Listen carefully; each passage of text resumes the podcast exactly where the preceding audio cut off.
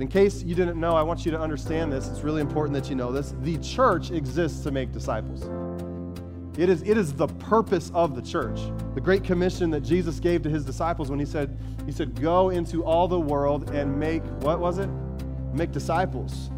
Make disciples. So he told his people, his disciples right then, to go into all the world and to, and to find people, to make people uh, formed into the likeness of Jesus. Our mission as a church is not to just give you some sermons to listen to and some songs to sing as we gather. Like our job and our mission you know, that we stand before the Lord someday to give an account on is how well we tried to help form you into the image and likeness of Jesus. And so I think this is why we believe here at New Point, you know, that in light of the, the post Christian world we're currently living in and, and the, the, the, acceptance of so many anti kingdom things all around us, that our discipleship strategy has to be disruptive.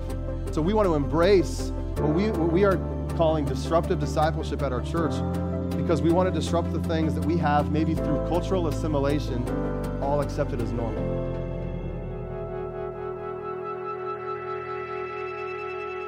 We are continuing on a teaching series today uh, called Building the House, uh, where we have been uh, each week looking at uh, what, we, what we would call the different building blocks of the church we're trying to build here together, uh, the culture uh, we believe God wants to create here. And, and so each topic we've been speaking on week after week has, has been a, a, different brick that, that we hope to use to help build this church the way God wants it uh, to be built uh, going forward. Today's no different. We're going to look at another one of those. but before I, I, just get into where I'm, I'm headed, um, I want to just sort of speak to a couple things. You know, we live in, in a really weird time. Uh, we, we are living at a time where we see uh, so much pain, uh, living at a time where we see so much turmoil and division and people just, you know, not getting along. And, you know, uh, we're actually facing things that if you would have told us 20, 30, 40 years ago, we'd be dealing with that stuff, you know, this stuff today. Uh, we probably wouldn't have believed it at the time, you know. Um, we, we're living at a, a very, very, very strange time. It's very difficult sometimes to figure out how to navigate through all the noise that we see on the news and in social media. You know, as a Christian, how do you walk through all this? How do you live through all this?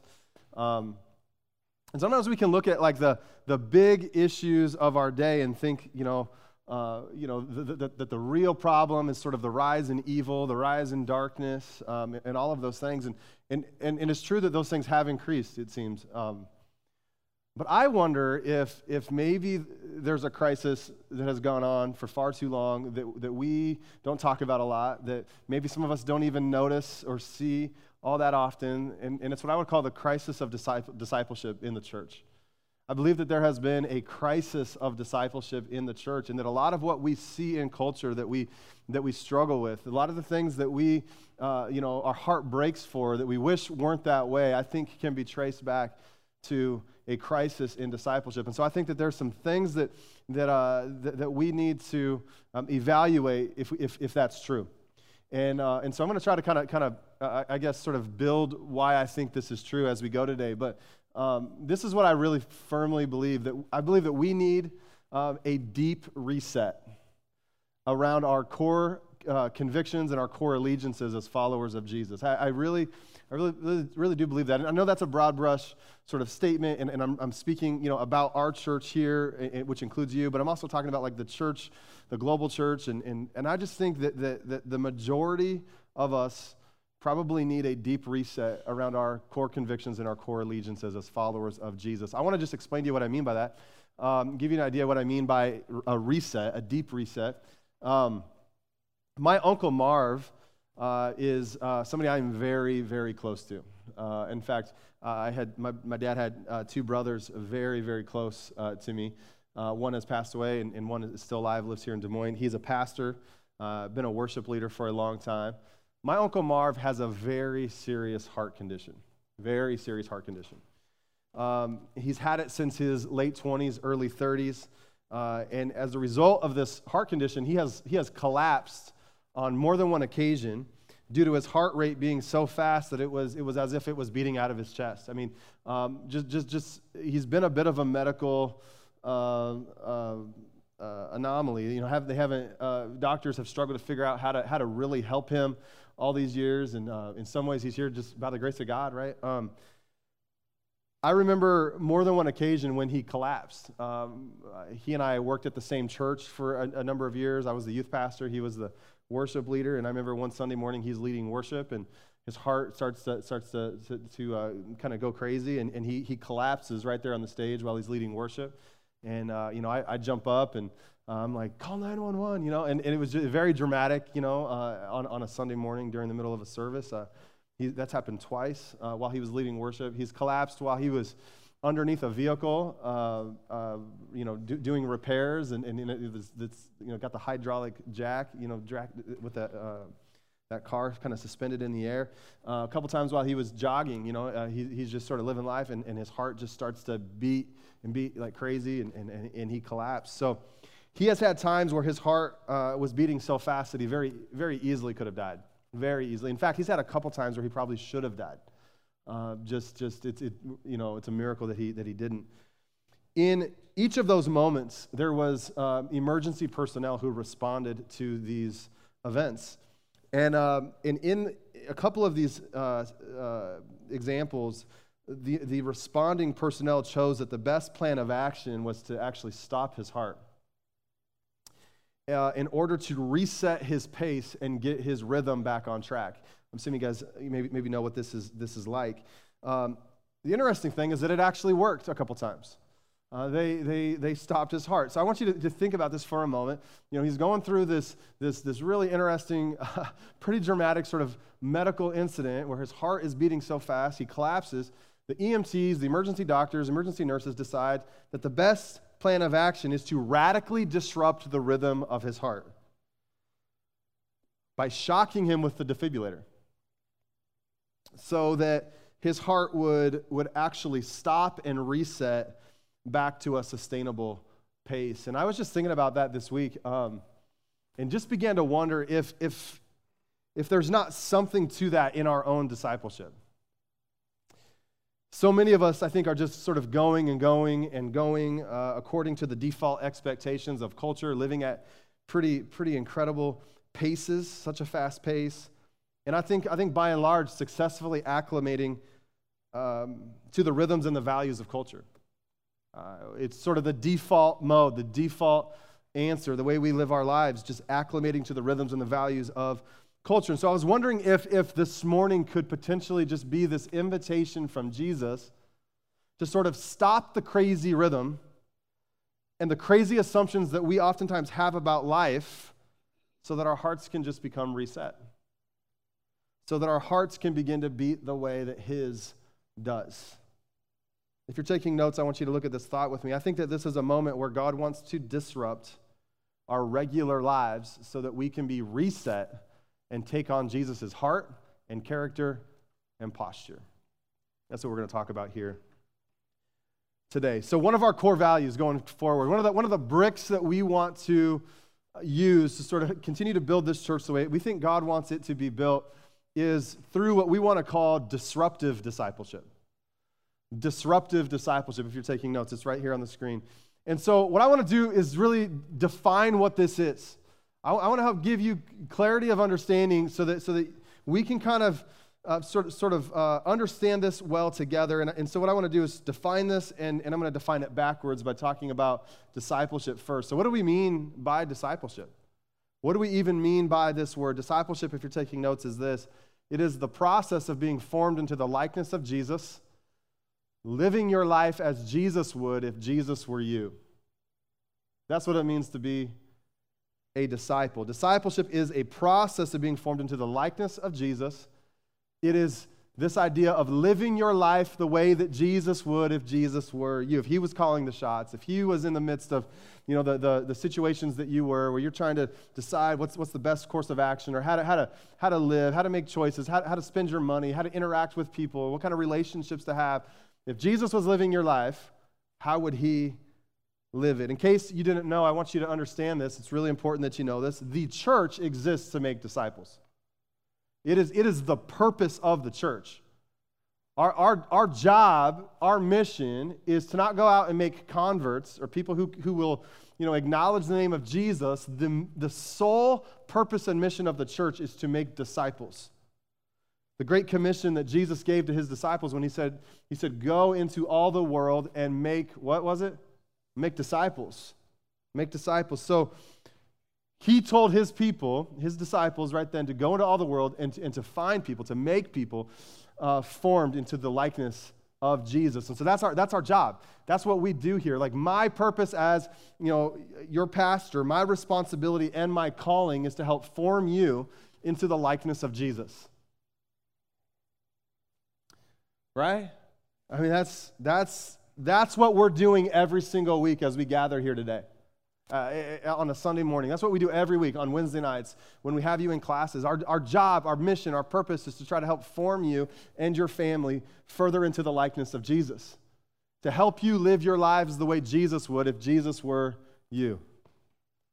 Well, the great challenge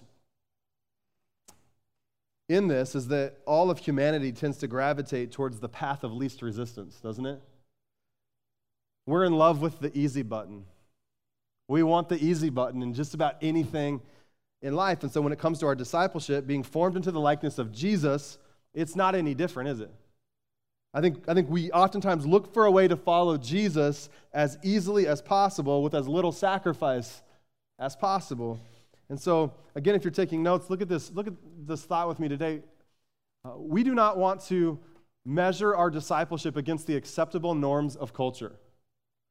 Rather, we want to measure our discipleship against the person and vision and character of Jesus. And I think, I think oftentimes what happens is, is, is, and you can leave that up for a minute, is we, we begin to, to evaluate how well we're being formed into the likeness of Jesus against, you know, the acceptable norms of culture. You know, so I'm, I'm clearly doing better than that, you know, or, or my life is, is not as bad as, as theirs, or we even kind of can compare it to people that we sit in the same room with on Sunday mornings and think, well, good thing I'm not like, like they are. And, and so we, we measure our discipleship of being formed into the likeness of Jesus against things that we shouldn't be measuring our life against. Rather, we want to measure our life against Jesus, the person of Jesus, the vision of Jesus, the character of Jesus, and how well am I being formed into his likeness? How well is, is that kind of transformation happening in me so that I am I'm living my life the way he would live it if he were me? Neil Cole says it like this about discipleship. He says, ultimately, each church will be evaluated by one thing its disciples. Your church is only as good as its disciples. It does not matter how good your praise, preaching, programs, or property are. If your disciples are, pa- are passive, needy, consumerist, and not moving in the direction of radical obedience, your church is not good. Your church is not good. And so I think what he's saying here in this quote is that, is that if the church is meant to make disciples and it's, it's not su- successfully making disciples of Jesus, then we have to evaluate what we're even doing, like why we're even doing this. Like our, our mission as a church is not to just give you some sermons to listen to and some songs to sing as we gather. Like our job and our mission, you know, that we stand before the Lord someday to give an account on is how well we tried to help form you into the image and likeness of Jesus. And so I think this is why we believe here at New Point you know, that in light of the, the post Christian world we're currently living in and, and the, the, the, the acceptance of so many anti kingdom things all around us, that our discipleship strategy has to be disruptive. That, that the approach we have to discipleship at our church has to be disruptive. Like it can't, it can't be passive. It can't accommodate the things that we don't want to get, get rid of in our lives. It, it can't be soft. It has to be disruptive. And so I want to I want to just just talk about what we mean when we use that word disruptive here for a moment. Because when, when you first hear that um, I mean it can it can uh, it can sound a little off-putting am I right? Like what do you mean? You want to you want to like be disruptive you know to me? Like it, it has that word carries almost a negative um, connotation with it. And and uh, um, and so I want to I give you uh, maybe uh, some thoughts to think on of why we want to use that word. So disruptive. This is how we want to define it. A disruption is a radical change to an existing industry or market. Right? A, a disturbance to an event, activity, process. There's activity again. Uh, to an, to an event, activity, process, or condition that has become normalized and universally accepted. So, this is what it looks like. There is, there is something that is in place, and, and it has been you know, accepted as a, a, a universal norm. Uh, you know, this is, this is the way it is. This is the way life operates and functions. And so then when that norm is challenged, that's what we call a disruption. Okay? An example is a person becomes disruptive when, their when their behavior disrupts what has been accepted as normal behavior. Right? So, so if you have a child, you know, who, who uh, throws a huge fit at the store, like we know nothing about that uh, ever, but, but if you have a child who, you know, throws a huge fit at the store, like they, they are exhibiting disruptive behavior because their behavior is disrupting what has been ex, uh, universally accepted as normal behavior. Okay, so, so I want you, th- this is the idea of, of a disruption. So we want to embrace what we, what we are calling disruptive discipleship at our church because we want to disrupt the things that we have, maybe through cultural assimilation, all accepted as normal. Catch this thought with me here this morning if you're taking notes. In order to be disruptive, there has to be something already in place that is universally accepted as the norm or the status quo. So, disruptive discipleship is meant to challenge our already established thinking and mindsets so that we do not drift away, but instead are pulled even further into the life of Jesus. So, in other words, there, there, are, there are things that, that, that, we, that we think, there are mindsets, there, there, there are uh, belief systems that we have formed throughout our lives that, that um, just about all of us have, have adopted and adapted to. That, that if, you, if you were to really get under the hood on it and evaluate it through, through like, you know, the way of Jesus in Scripture, it, it probably doesn't belong in the life of a Christian. And, and so these are things we, we, want, we want to look at and, and, and evaluate. We want to we want to be disruptive to the things that we assume are normal. We, we don't want to we want to we don't want to live life in a way that just uh, is is uh, um, you know assimilated to culture and going along with sort of the status quo. So let me just explain to you uh, our, our approach here. Like we're trying to disciple you into the way of Jesus, the way of Jesus. So the question is not do you love Jesus because I think a lot of you do. The question is not, do you love Jesus? It's not, do you have a high value for Jesus and, and the church? But it is, are you following the way of Jesus? Like the way he modeled for us to live and the way he has invited us into. Um, why? Why would that be our approach? Well, because according to Cole, a church is only as good as its disciples, right? Only as good as its disciples. I want, to, I want you to catch a couple huge thoughts um, today as we continue. Um, at, at New Point, we want to be dangerous to our own assumption about what it looks like to live a cruciform life. We want to be dangerous to our comfort, our complacency, and our callousness. So, if you uh, had the chance to take the, the recent uh, foundations class here that Pastor Josh led, this is a, a, a quote from, from that book and, that, uh, that, he, that he wrote. And, um, and this really encompasses a lot of who we are, that we want to be, we want to be dangerous to our assumptions about what it looks like to really live the Jesus life. We, we, we want to be dangerous to our assumptions about what it means to live the crucified life or to be a follower of Jesus. We, we don't want to think that like we've got it all figured out at this moment. Like perhaps there's some things that I've, I've picked up along the way that I shouldn't have picked up, picked up. And we want to be dangerous to our comfort, our complacency, and our callousness. How many of y'all know that light is disruptive? Light actually disrupts darkness, doesn't it? The darker the room that you are in, the more difficult it is for you to adjust your eyes when light breaks in.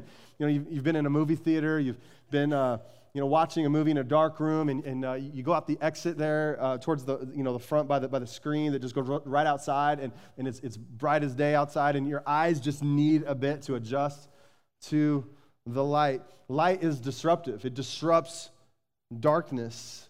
Um, as I was thinking about this, I thought, you know, I thought about this reality that light is not kind to darkness.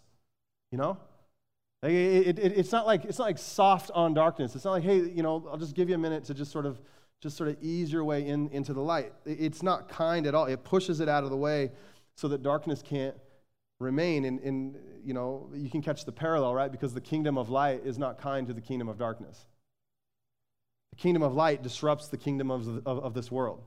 The kingdom of darkness uh, that we see around us is disrupted by the kingdom of God.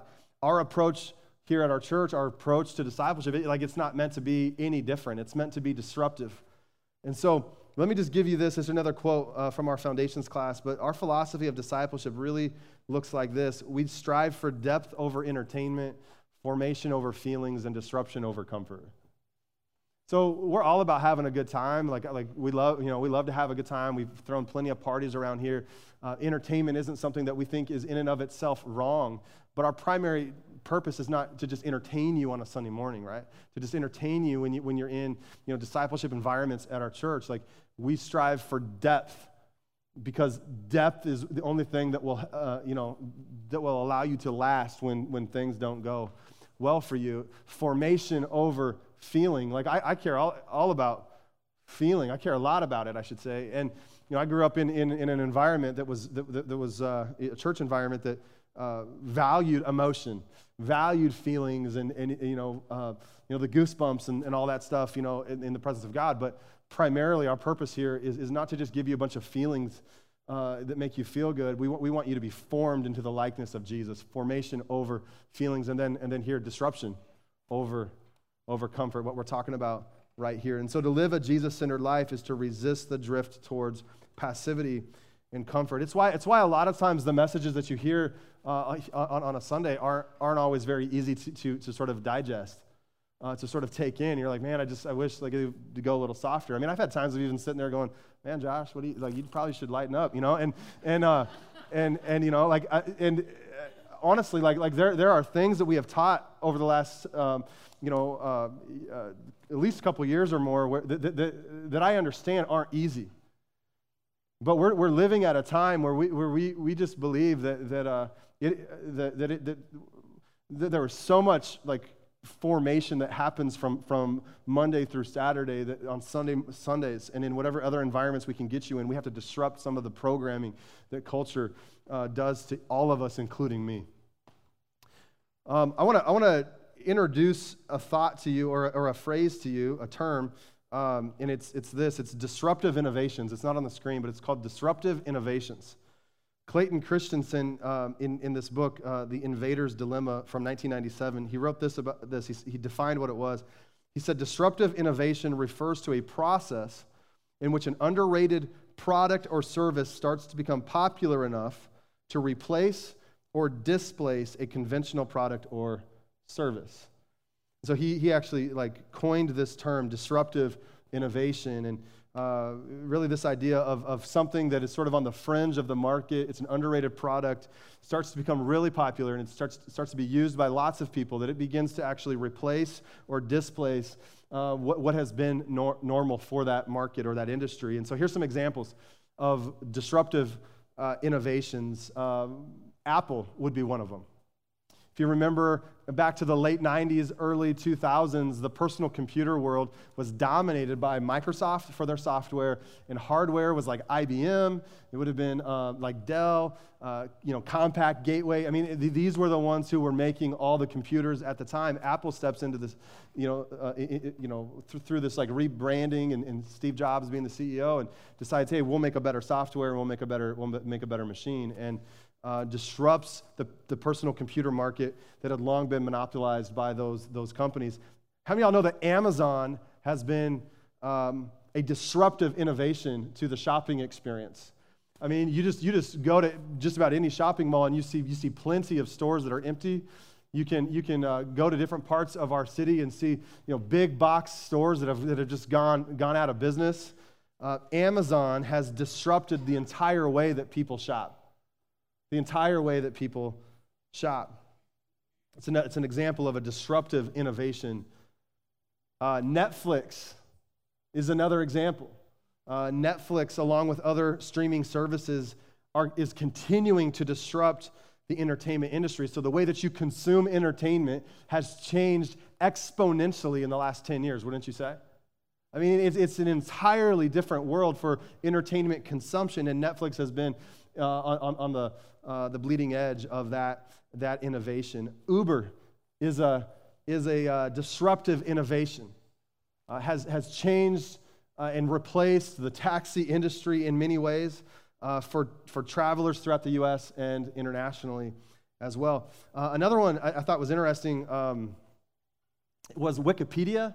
Uh, they mentioned that Wikipedia was, was another um, disruptive innovation. You used to have to pay $1,000 or more for hundreds of pound, uh, pounds worth of hardcover Britannica encyclopedias. You remember? And sometimes you have people even coming door to, you know, to your door and trying to, you know, anybody ever buy like encyclopedias from a door-to-door salesman? Just come on, we can all be okay. Yeah, yeah. My gosh, uh, we're all laughing and making fun of you right now, but that it just seems so otherworldly at this point, right? Um, you'd buy these encyclopedias and you would hope that the printed content like, like wouldn't need to be updated for at least a couple years so you wouldn't have to buy updated versions of those encyclopedias. And, um, and so wikipedia it's updated constantly. It's free. Uh, when it first came onto the scene it, it wasn't really uh, fully trusted uh, but, but it, has, it has come a long way in that regard. It has become a disruptive innovation to the information market. The other, the other contrast to this to a disruptive innovation is what they call a sustaining innovation. A sustaining innovation is, is this in, in, in the given market, you have, you have disruptive innovations, and the contrast is a sustaining innovation. And, and sustaining innovations are basically improvements upon existing products. They are n- new inventions and modifications generated by incumbent businesses in an attempt to stay relevant with customers meant to sustain the business the business's market share okay? So in any organization or business once the machine is is rolling you have to perform consistent and constant maintenance in order, in order to continue to retain your, custom, your customers with the emphasis being put on remaining relevant in an evolving market. So you can see like all of kinds of businesses over the years that have like had their meteoric rise and then have like, you know, uh, declined rapidly. You can see the attempts they made to sort of sustain, uh, you know, themselves through, through different kind of rebranding and, and new, new things they would put into the market. These sustaining innovations can be valuable too, but in most cases, products and services developed along these lines they say become too sophisticated, too inaccessible, or too expensive to have any real lasting power. Let me give you an example of uh, a sustaining innovation. How many of y'all um, used to frequent Blockbuster video? Got some Blockbuster fans in the house, right? Uh, my kids do not understand uh, what Blockbuster is. Um, how many of y'all remember having to like rewind the video before you, you took it back or you'd get charged to your account? If you remember, like, like several years ago, I would say probably like, like 10 or more years ago, um, Redbox came onto the scene to kind of disrupt the, the, the video rental industry. And uh, they had these kiosks outside key places you would frequent where you could get a movie for a dollar, right? They're still there. Do you remember that Blockbuster tried this?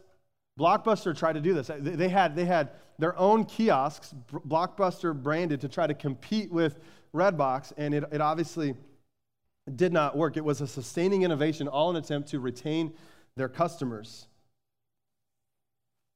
When Netflix got started, Blockbuster thought that Netflix seemed totally insignificant. Netflix was at first a subscri- subscription service, if you remember, where you would have to request certain movies. They would be in your queue, they would be mailed to you. You remember this? They'd be mailed to you, then you would watch them, you would send them back. And, and so Blockbuster didn't take, take Netflix seriously because they thought who would want to wait for DVDs to arrive in the mail? Blockbuster didn't anticipate where the future of watching movies was going, and so when Netflix came to them to sell them their business, Blockbuster declined. Netflix today is worth billions, and Blockbuster is bankrupt, right? Let me try to bring this home think I can make sense of this. Um, for a while in the 80s, 90s, and even 2000s, I think in some cases it's still even true today, as a church was in decline, there became a high emphasis on the church, in the church, on being culturally relevant, all in an attempt to retain its customers. The people who would sit in chairs, the people who would pay the bills, right? I mean, it, it was, there became a high emphasis on just being culturally relevant. The church began to cater to the consumer, so there were then coffee shops started to pop up inside churches, bookstores, com- comfortable stadium seating, smoke machines, a concert experience, right? Every kind of class you could think of, all in an attempt to create a one stop shop for the Christian consumer. The idea was this whatever you think you need, we have it here. Whatever you think you need, we have it here. The result in an attempt to sustain the church that was in decline, right? This is a sustaining innovation. In an attempt to sustain the church that was in decline, the church in the West, in my opinion, has become, has become severely lost in a, in a lot of places, in certain pockets at least. And I think it needs to experience a great disruption. A great disruption. Jesus, if you notice anything about him, he was always game for disrupting the leading thoughts and the leading ideas of his day. Mark 12, he gives us a, uh, gives us a really interesting encounter that Jesus has with some religious leaders. And I think in Mark 12, Jesus really establishes a way forward for us in our own disruptive discipleship. And so, uh, Mark chapter 12, um, starting in verse 28, this is where Jesus lays out the greatest commandment here, here's how it starts in verse 28. It says, One of the teachers of the law came and heard them debating. Noticing that Jesus had given them a good answer, he asked him, Of all the commandments, which one is most important? Okay, so during the final week of Jesus' ministry here on earth, he spends every day in the temple. During this week, he has dramatically cleansed the temple, uh, exposing corruption with the present sacrificial system and his fame is growing at an incredible rate, right? He has turned over the tables, uh, the, the, the, the, money changers at the temple. Like, like Jesus has done a lot at the temple in, in, in this week leading up to his, his death, and his popularity is on the rise. The religious leaders are offended by his teachings. They are worried about Jesus' claims and his popularity, and they begin publicly confronting him, hoping to trap him. They ask him political, social, and religious questions, all the hot topics of the day, intending to trip him up so that he would lose face and, and lose his popularity and lose his reputation, okay? Every single time, as you read the Gospels, what, what happens? Like Jesus responds with incredible wisdom and he turns their questions back on them. The result is that the religious leaders become highly embarrassed in front of the people and the public becomes even more and more amazed by Jesus. So, in this story, verse 28 that we just read, one of the teachers of the law, having heard these ongoing debates with other religious leaders and Jesus, seems to have a growing respect for Jesus as he's heard him talk. And so he comes to him and he says, Which is the most important commandment? Let's read verse 28 again. One of the teachers of the law came and heard them debating noticing that Jesus had given them a good answer, right? So there's a little bit of respect. Hey, that's, that's not bad. I kind of agree with you. He asked him, okay, so of all the commandments, which is the most important? Now remember, this is the question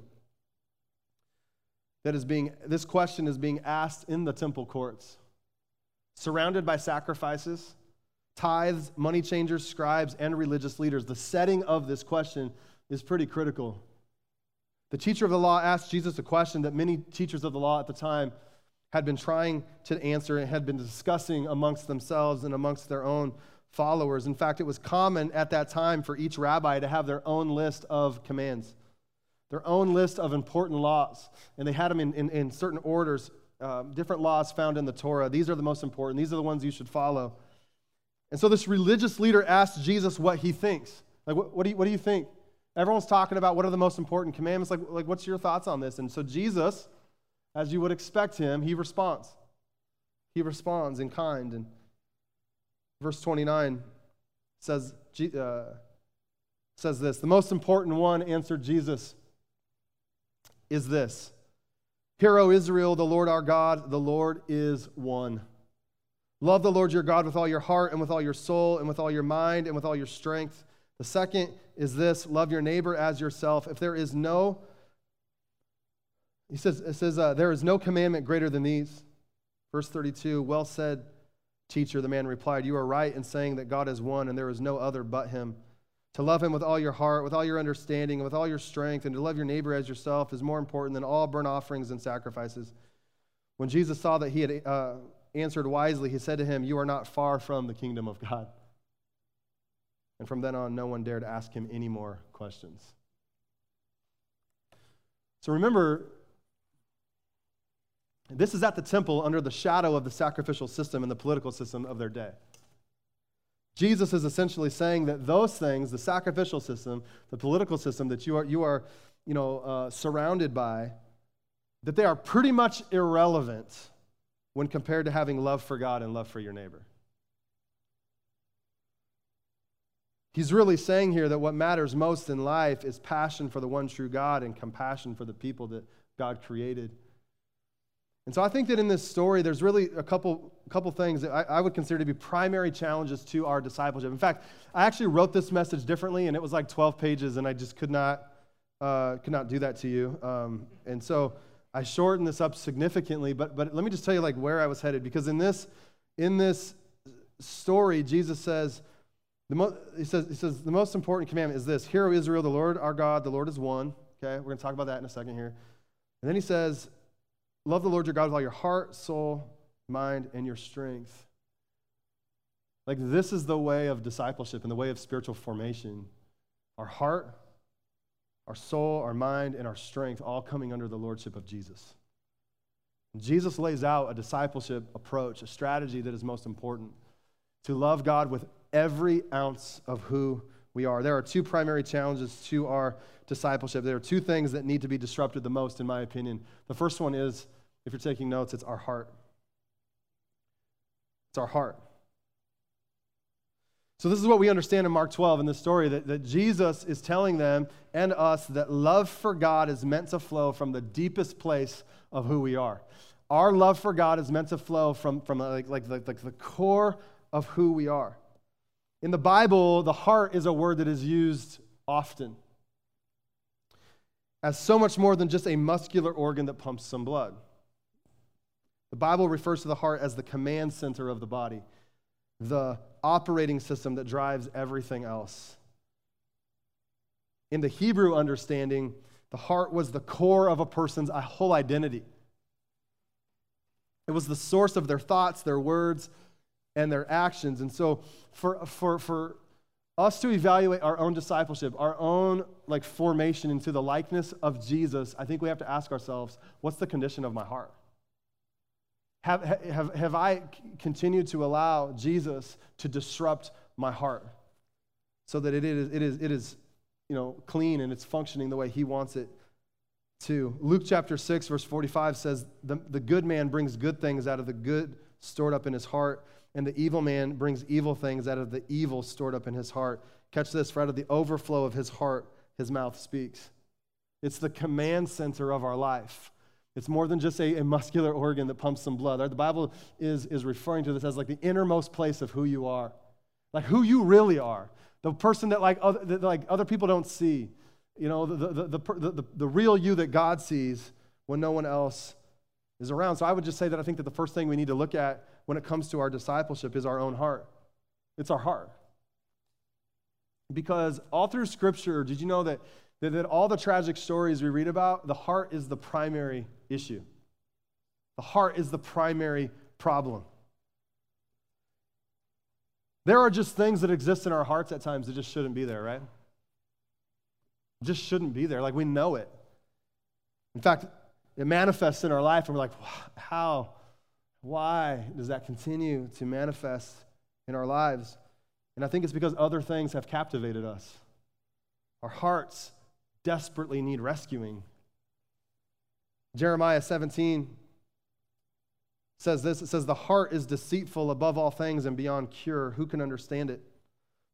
I, the Lord, search the heart and examine the mind to reward a man according to his conduct, according to what his deeds deserve. And so this is the Lord speaking through the prophet Jeremiah, saying, like, the heart is, is, is like deeply, deeply problematic. And, and, and God is revealing here his whole mission was to come and to rescue the heart, hearts of humanity. Matthew chapter 15 in the New Testament, uh, for out of the heart come evil thoughts, murder, adultery, sexual, sexual immorality, theft, false testimony, slander. And so, what we see in the scriptures is that on their own, left to themselves, hearts are incredibly deceptive and they are incredibly evil when left to themselves. We possess no ability in ourselves to cure this broken condition of the human heart. We are beyond cure within ourselves. And so, the first thing we have to look at when we evaluate really where we are as a follower of Jesus, when it comes to our discipleship, how well am I honestly being formed into the likeness of Jesus? Am I living my life the way He would if He, would me, if he were me? Is we have, to, we have to evaluate the condition of our heart. Like, what is really going on in me that is preventing the kind of growth that needs to happen in my life?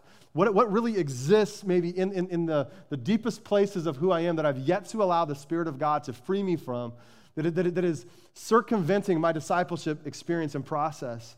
What is the condition of my heart? If you're taking notes, what is the condition of my heart? That's the question. It's the question we should probably ask ourselves right now, today, in our own journey. What is the actual condition of my heart? Well, there are some possible conditions I have on the screen um, for you to consider. Uh, we see these all throughout Scripture examples of an idolat- idolatrous heart. This is where we know God but are primarily loyal to other people or other goals or other visions of success instead of God. And we pursue this with all of our heart, all of it. An idolatrous heart is when God is not at the center. He's not at the center. It doesn't mean he's out of your life, but he's not at the center. It's an idolatrous heart. What is the condition of my heart? Um, for some of us, maybe it's more a divided heart. A divided heart, it's similar to idolatry, except we tell ourselves it's not quite as bad. It's where we recognize the idolatry of our heart, and then, and then we're convicted by it, and we begin to seek God and yet, there is at least one area of our life, it's usually an addiction, that we refuse to give fully to God. It's a divided heart. It's, it's God, you can have most of me, just not all of me, right? So it's not, it's not quite idolatry because there's this, real desire to put God at the center, but there's at least one or two things that, that there's a, where there is an active refusal to give God uh, all of it. For some people, uh, they have a hardened heart. It's where you've been hurt by other people, churches, uh, other disappointments uh, that maybe you have with God, and you begin to harden or close off parts of your life and heart to God. You trust God in some ways, but not fully. Your need for self preservation, anger, hurt, and bitterness becomes your central operating system. And so, what goes on here is, is uh, I think, with a lot of people, you know, like, like for instance, maybe like you prayed and your prayer wasn't answered the way you wanted it to be. And, and, and there's, there's like a hardening that has taken place because you thought God would and He didn't, or you walked through some things you didn't anticipate walking through. You, you just feel like, man, this doesn't make any sense. Like, why do I have to walk uh, through this? Why do I have to experience what, what they don't have to experience? And, and, and so there can be a hardening of our heart where, where uh, you trust God in some ways, but you don't trust Him fully. You're not sure that He is, he is uh, worth trusting completely. And then, uh, then we see here uh, this fourth option of a devoted heart. And this is, this, is, this is the goal. This is where, at the center of your being, you love God, where you seek to give God every part of your life every single day. You are, in fact, in love with God. And so, the question we have to ask ourselves, and, and there could be other examples I could have probably come up with, but what is the condition of my heart. Because the heart is the first thing we have to look at when it comes to our own discipleship, our own formation. If you're taking notes, we want God to disrupt our heart so that it can become fully devoted to Jesus. It's like David, like when he cries out, he says, he says, he says, search me, know me, you know, determine like if there's any offensive way in me, oh God, like like like like, like disrupt my heart. Show me the things that I even struggle to see about myself. You know what's interesting about this? Is like the actual center of our faith, the center of Christianity is God's passion to capture and to win our hearts. That's like, like what all of this is built on. God's passion to capture and to win our hearts. And so, why wouldn't the heart be something that, that, that, is, that is a massive obstacle for so many of us when it comes to our formation in Jesus. Jesus, would you come? Holy Spirit, would you come and disrupt my heart? Would you come and disrupt the things that should not be there? Would you cleanse me? Would you purify me? Would you make me more like you? Amen? And I'm getting, uh, yeah, I'm getting, I'm getting close. So, um, the second thing I, I, pull out of this story, and I could have pulled out six things, I already told you that, but the thing I, I could have pulled, the second thing I wanted to just touch on that I think is, is, is very significant uh, challenge to our discipleship is, if you're taking notes, the culture that we live in. So, our heart and then the culture that we live in. This is Jesus' response in verse 29 to the greatest commandment.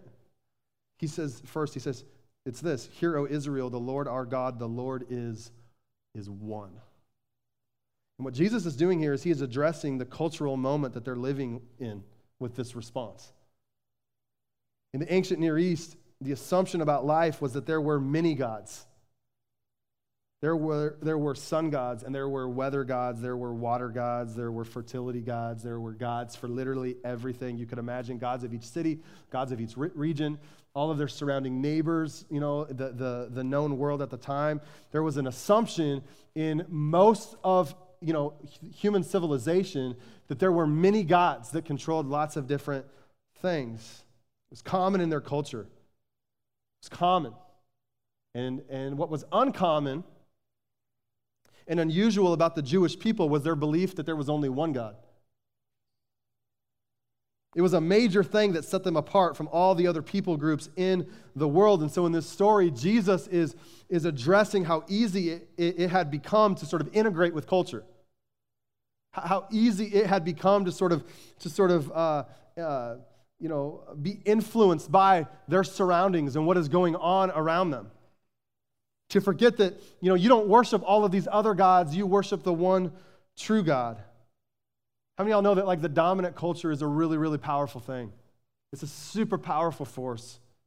And if we were to evaluate just discipleship in general, you know, th- th- this, this idea of being formed into one's likeness, I have to wonder if the most effective model for discipleship in our world today is culture. Like, who is most successful right now at, at forming human beings into its likeness? What is most successful right now at forming human beings into its likeness? It's, it's the dominant culture, isn't it? It's so difficult to even resist its subtleties. We assume this is the way life is supposed to be. If you think about it, our culture is doing a breathtaking job at discipling almost everyone. This includes Christians. Culture is doing an incredible job of forming people who claim the name of Jesus in this generation into its image. Let me, let me, let me show this to you. Um, you can go ahead and come on up. Let me, let me show this to you. Our culture is working in incredibly skillful and subtle ways to shape and to form us into its image. Rolheiser says this in the Shattered, Shattered Lantern, uh, rediscovering the felt, a felt presence of God. says this He says, Western culture today is so powerful and alluring that it often just swallows us whole. Its beauty, power, and promise generally take away our breath and our perspective the lure of present salvation money, sex, creativity, the good life has, for the most part, entertained, amused, and numbed us into a state where we no longer have a perspective beyond that of our culture and its short range soteriology. Soteriology, right there, that word, it, it, means the beliefs and doctrines surrounding salvation.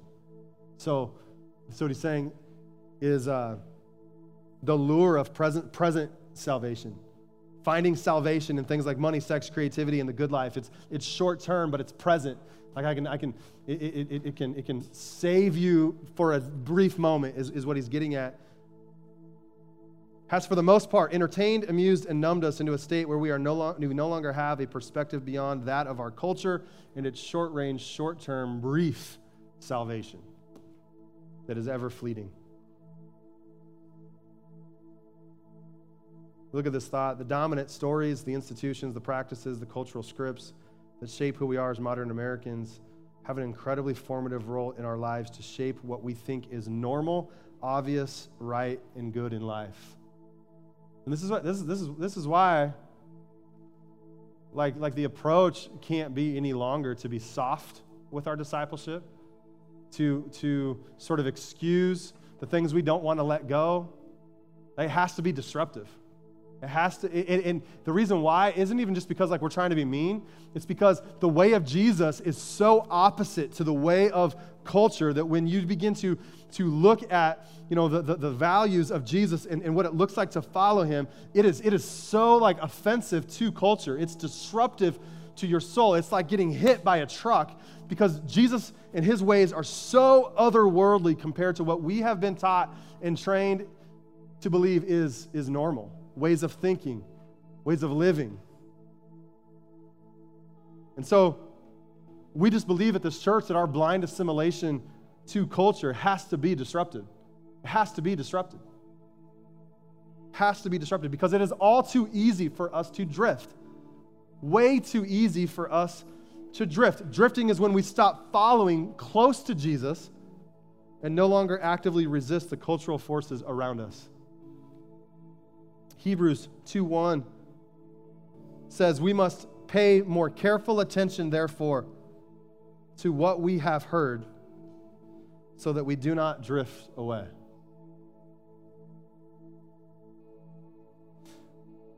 That's pretty good, pretty good verse for your discipleship and mine, right? To pay more careful attention to what we have heard so that we do not drift away. Theologian Glen uh, Stassen, he says this. He says, the evasion of the concrete teachings of Jesus. So the avoidance of them, right? The evasion of the concrete teachings of Jesus has seriously malformed Christians, moral practices, moral beliefs, and moral witness.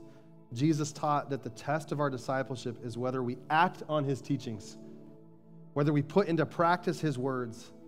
This is what it means to build our house on the rock. And he's quoting Matthew 7, where Jesus gives this famous you know, parable or example of the, uh, of, of the two men who are building their houses, one on the rock and one on the sand. He says, Anyone who hears these words of mine and, and, and does not listen to them, does not put them into practice, is like a foolish man who builds his house on the sand. He says, But anybody who hears these words of mine and puts them into actual practice in their life is like a man who builds his house on the rock and the storms come, the winds beat against that house, and it withstands the troubles of this life because you've put into practice the teachings of Jesus. You haven't just listened to it. Listen to me. Both people who built their house heard the teachings of Jesus. Only one chose to put them into practice. One heard and decided not to, the other heard and chose to, and they built houses that looked almost identical until the storms came. Until the storms came. I think what's being revealed right now is that many people who claim the name of Jesus have built their foundation on the same foundation of the world. Decorating our houses with Christian clutter, signs, ideas, little pieces of a Christian worldview, but the foundation is primarily built the same way. It's built the same way as the world is built. And so, in the face of what I would say are unbelievable times to be living in, we need to be more rooted, more deeply established than ever in the core teachings of Jesus about discipleship and the kingdom of God. We have to do this. It's there's no other way. And so, you know, we care about a lot of things around here. You know, we care deeply about reaching more people and being compassionate to others. Uh, we care deeply about these things. We, we want some level and measure of growth in our church. But let me just tell you, like, like this, this is us. This is who we are. We want to resist the dominant thoughts and ideas of culture that are contrary to the kingdom of God. And we want to, in our day, in our time, uh, help form you into Jesus' image so that, so that we can be this, this, this peculiar people that, that shines the light of, of, of Jesus and, and you know, uh, ultimately uh, present something to the world that, that, that, that people are looking for.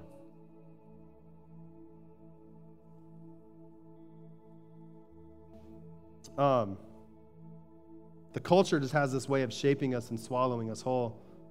And so this is why, you know, a lot of our approach is, is, is, is really built around this idea of us going through like a spiritual reformation. We want to be reformed. We want to let go of things that maybe shouldn't have ever been picked up along the way and be reformed into the likeness of Jesus. And so, would you just stand with me this morning? The goal of discipleship is this learning to think, to love, to act like God. And it is the reorientation of the cries and longings of our heart towards Him. The reorientation of the cries and longings of our heart towards Him. Would you just bow your heads with me for just a moment? Have you ever considered that for you to be formed into the likeness of Jesus, something will have to be disrupted in your life? What is one thing you think that Jesus might want to disrupt in your life today? What's one thing he's not satisfied with leaving any longer? And if he could have his way, what's one thing in your life you think Jesus would want to disrupt? If that's you today, you're here, you're, you're here, you're, you're listening to this message today, you would just say, Pastor Jordan, there are some things in my life I know that it's time for God, it's time for the Spirit of God to disrupt this stuff in me. Time to change my life, trying to change my heart, uh, trying to change the way I live and think and act as a follower of Jesus. Could I just, could I just see you today, your hands today, if you're here? Just, just want to encourage you with prayer today. Holy Spirit, come and disrupt us, oh God. Come and disrupt us, oh God, in this place. Lord, we're not looking for the easy button. We're not looking to just, you know, you know, add you or include you to our lives and, and, and, and continue to live maybe the way we've, we've always lived. God, we want a radical disruption. We want to live in this world the way you intended for us to live. And so, God, would you come? Will you dis- disrupt our hearts? Would you remove anything that's in there that shouldn't be there, oh God? I pray for there to just be complete surrender in this room. Spirit, come and do your deep work. Father, take out just the longings and desires of our hearts that should not be there and replace them with, with, with the heart that you want. God, remove that heart of stone and replace it with that heart of flesh, oh God. Do the deep work in us so that we can be the people that you want us to be. In Jesus' name, amen.